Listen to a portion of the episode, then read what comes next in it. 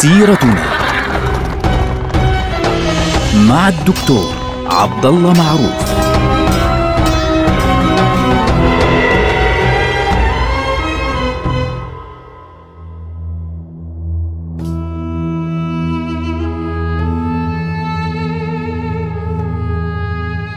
السلام عليكم ورحمة الله وبركاته. سيرتنا سيرة هذه الأمة العظيمة، ونحن الآن نتحدث في مقدمات الدولة العثمانية، بدايات الدولة العثمانية. طبعا آه، عند الحديث عن الدولة العثمانية لابد من أن يذكر ابتداء قبل أن نتحدث عن عثمان لابد من أن نتحدث عن والده أرطغرل.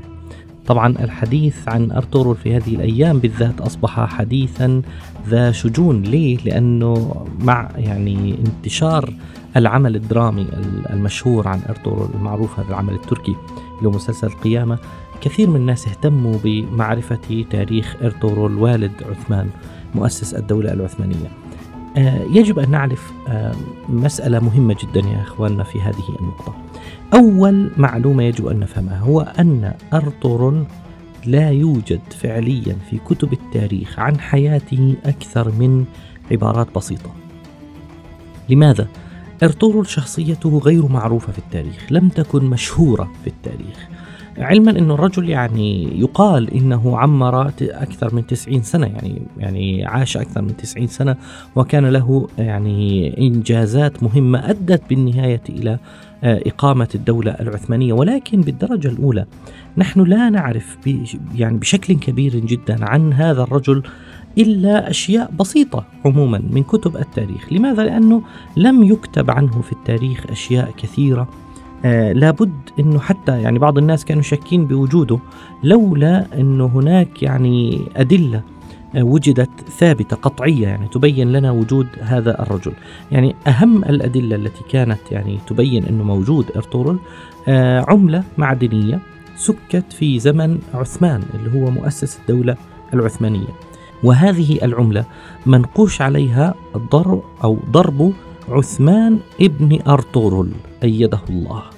فبالتالي هذا أكبر دليل على أنه في شخصية اسمها أرطغرل كانت والد عثمان المعروف اللي أسس الدولة العثمانية طبعا بعض الناس يعني يقول أنه آه، السلطان بايزيد الأول اللي هو يعني أحد أحفاده أرسل رسالة إلى تيمور لانج سنتحدث عنه طبعا لاحقا عن بايزيد الأول وعن تيمور لانج بإذن الله رب العالمين في حلقة قادمة. تقال بعض الروايات أنه أرسل له رسالة ذكر فيها أنه أنا آه، بايزيد ابن ابن ابن ابن ابن عثمان ابن أرطغرل. فبالتالي ذكره يعني صار موجودا. آه، هناك أيضا سجل مساحه يعني سجل أيضا في التاريخ يعني كتب فيه عن أرض يعني أظن أنها وقفت مكتوب فيها أعطيت لنفس أرطغرل. آه، فبالتالي أرطغرل شخصية حقيقية موجودة. الخلاف الآن في أرطغرل كبير جدا في تاريخ ولادته في تاريخ وفاته. اسم والده حتى مختلف فيه. يعني آه، الاسم الوالد المعروف اللي هو سليمان شاه هذا أيضا مختلف فيه. لماذا؟ لأن هناك العملة اللي ذكرناها آه، قبل قليل عملة عثمان بن أرطغرل. في الجزء الآخر مكتوب عليها ضرب عثمان بن أرطغرل ابن جندز ألب. جندز ألب بعضهم يقول أنه هذا جندز ألب هو الاسم الحقيقي لوالد أرطغرل أنه هو آه، ليس سليمان شاه وإنما آه، جندز ألب. بل إن بعضهم أتى ب يعني نص واضح يبين أنه والله هو اسمه آه، جندز ألب ابن كايا ألب ابن كوك ألب ابن ساركوك ألب ابن كاي ألب.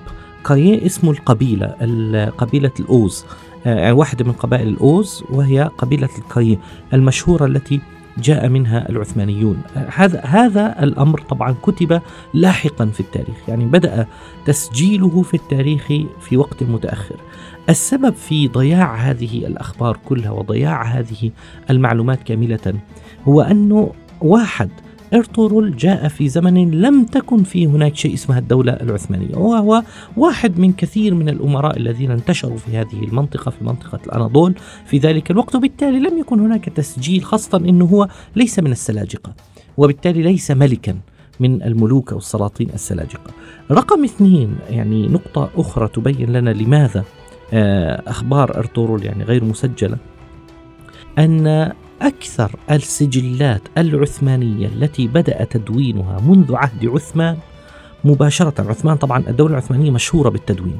منذ عهد عثمان ورثوا هذه من جدهم الأكبر عثمان مؤسس الدولة. منذ عهد عثمان إلى عهد بايزيد الأول هذه المعلومات كاملة كلها للأسف سقطت وضاعت عندما أحرق تيمور لانج المناطق التي احتلها بعد أن آه، هزم بايزيد الأول. سنتكلم طبعا عن بايزيد الأول لاحقا كما قلنا سابقا. لكن الذي يهمنا أنه إحراق هذه المعلومات للأسف الشديد يعني أضاع كثيرا من المعلومات الخاصة بالأحداث التي آه، ترتبط بعثمان وربما بوالده. ربما يعني ربما ذكر هو في هذه السجلات شيئا عن والده أرطغرل. لكن الذي يهمنا أن أرطغرل شخصية موجودة. الذي يهمنا أن أرطغرل شخصية موجودة. وواضح إنه كان شخصية قوية شخصية يعني ليست بسيطة عظيمة. لماذا؟ لأنه ابنه عثمان يعني سار على نهج والده فعليا. لا يمكن أن يكون قد بدأ من الصفر هكذا وأسس هذه الدولة لولا أن والده وطأ له بأنه أسس له نقطة أساسية يبدأ منها وهي مدينة صوت الموجودة في تركيا. فبالتالي هذه البدايات كلها كانت انطلاقها من عند ارطغرل طبعا كما قلنا أن ارطغرل آه، مختلف في تاريخ ولادته. بعضهم يعني يرجع تاريخ ولادة ارطغرل إلى عام 607 للهجرة أو 1208 للميلاد وبعضهم يرجعها إلى قبل ذلك. يعني يقول بعضهم إنه ولد في عام 1191 الموافق ل للميلاد الموافق ل 587 للهجرة. طبعا على هذا الرأي إذا أخذنا بالرأي الثاني فمعنى ذلك أن أرطغرل بيكون ولد في الفترة التي كان فيها صلاح الدين في آخر أيام حياته. لأن صلاح الدين توفي سنة 589 بعد سنتين مباشرة من هذا التاريخ. فربما يكون قد ولد كذلك. طبعا لماذا قلنا أنه مختلف في هذا الموضوع؟ لأنه أرطغرل معروف أنه عاش حوالي 90 سنة و آه، أو أكثر قليلا من 90 سنة وتاريخ وفاته إما عام 1281 للميلاد اللي هو 680 للهجرة أو 1298 للميلاد يعني بعد 18 سنة تقريبا اللي هي 697 للهجرة. آه فبالتالي هذا الاختلاف هو الذي ولد هذه الخلافات التاريخية الكبيرة آه في شخصية إرطغرل فعليا. بعضهم حتى وصل إلى مسألة أنه يدعي أن كل القضية عبارة عن أسطورة لكنها على الأرجح لا هي حقيقة. آه طبعا إرطغرل جاء بعد والده اللي هو سليمان شاه أو جندز ألب. طبعا بعضهم يقول إنه لا هو سليمان شاه ابن جندز ألب يعني بيكون جندز ألب بيكون والده. فبالتالي ممكن إنه عثمان بن أرطغرل يكتب عثمان بن أرطغرل ابن جندز ألب يعني اللي هو جده الأكبر. فربما يكون كذلك لا مشكلة في هذا الأمر. على الأرجح إنه إذا كان سليمان شاه موجود يعني اللي هو والد أرطغرل آه فيكون هذا الشخص قد آه عاش في كقبيلة تركمانية عاشوا في شمال العراق و جنوب الأناضول يعني أقصى جنوب شرق الأناضول وشمال العراق اليوم والمنطقة القريبة من إيران اللي هي المنطقة اللي موجود فيها اليوم بشكل عام الأكراد اللي هي مثل كردستان. منطقة طبعا كردستان كبيرة فيها أجزاء من إيران أجزاء من تركيا وأجزاء من العراق. هذه المنطقة كانت تعيش فيها هذه القبيلة التركمانية اللي هي يقال طبعا هم العثمانيون بعد ذلك قالوا إنها أصلها اسمها قبيلة القي فكانت تعيش في هذه المنطقة حتى سنة 600 621 تقريبا أو 625 عندما قدم جنكيز خان إلى هذه المناطق. طبعا جنكيز خان المغولي أسس دولته في سنة 603 للهجرة. وانطلق مباشرة هي 1206 للميلاد وانطلق في باتجاه الغرب ليصطدم بالدولة الخوارزمية. والدولة الخوارزمية كانت دولة كبيرة جدا يعني من إيران حتى مناطق الباكستان وحدود الهند.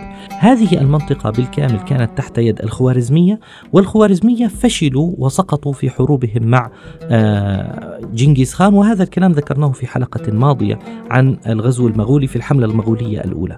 المهم أن جنكيز خان وصل إلى شمال العراق وصل إلى تبريز وإلى أخلاط وإلى مناطق إيران يعني قبيل وفاته. فهذه المناطق يعني عاث فيها المغول في ذلك الوقت آه، خرابا. هذه الفترة طبعا إحنا بنتكلم عن الفترة اللي ما بين الحملة الصليبية الرابعة التي يعني أخذت إسطنبول والحملة الصليبية الخامسة لسه ما بدتش الحملة الصليبية الخامسة. فبالتالي جنكيز خان في خلال هذه المرحلة وصل إلى منطقة المشرق وصل إلى منطقة إيران والعراق ووصل إلى العراق بالفعل. وبالتالي نشر المغول الخراب والدمار في هذه المناطق فهاجرت كثير من القبائل التركمانية هربا من هذه الأراضي هربا باتجاه الأناضول. يعني صاروا يبتعدون إلى الداخل باتجاه الأناضول. وهناك يعني آه، ربي آه، أرطغرل والد عثمان. بعضهم يقول إنه هو ربي في منطقة أخلاط أو ولد في منطقة أخلاط في الأناضول ثم بعد ذلك انتقلوا إلى الداخل.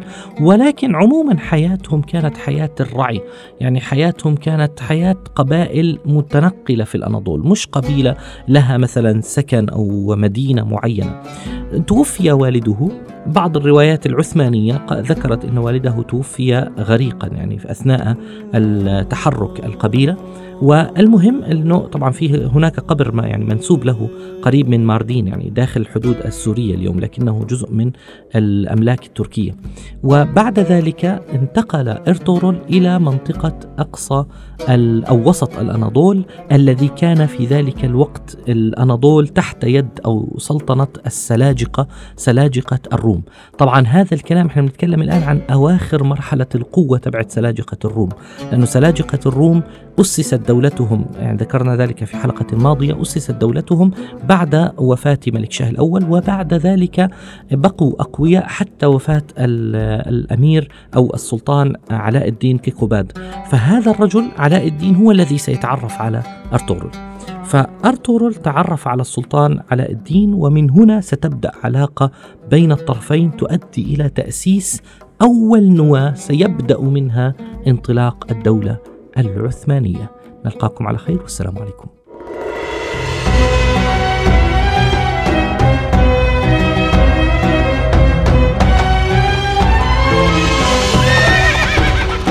سيرتنا مع الدكتور عبد الله معروف.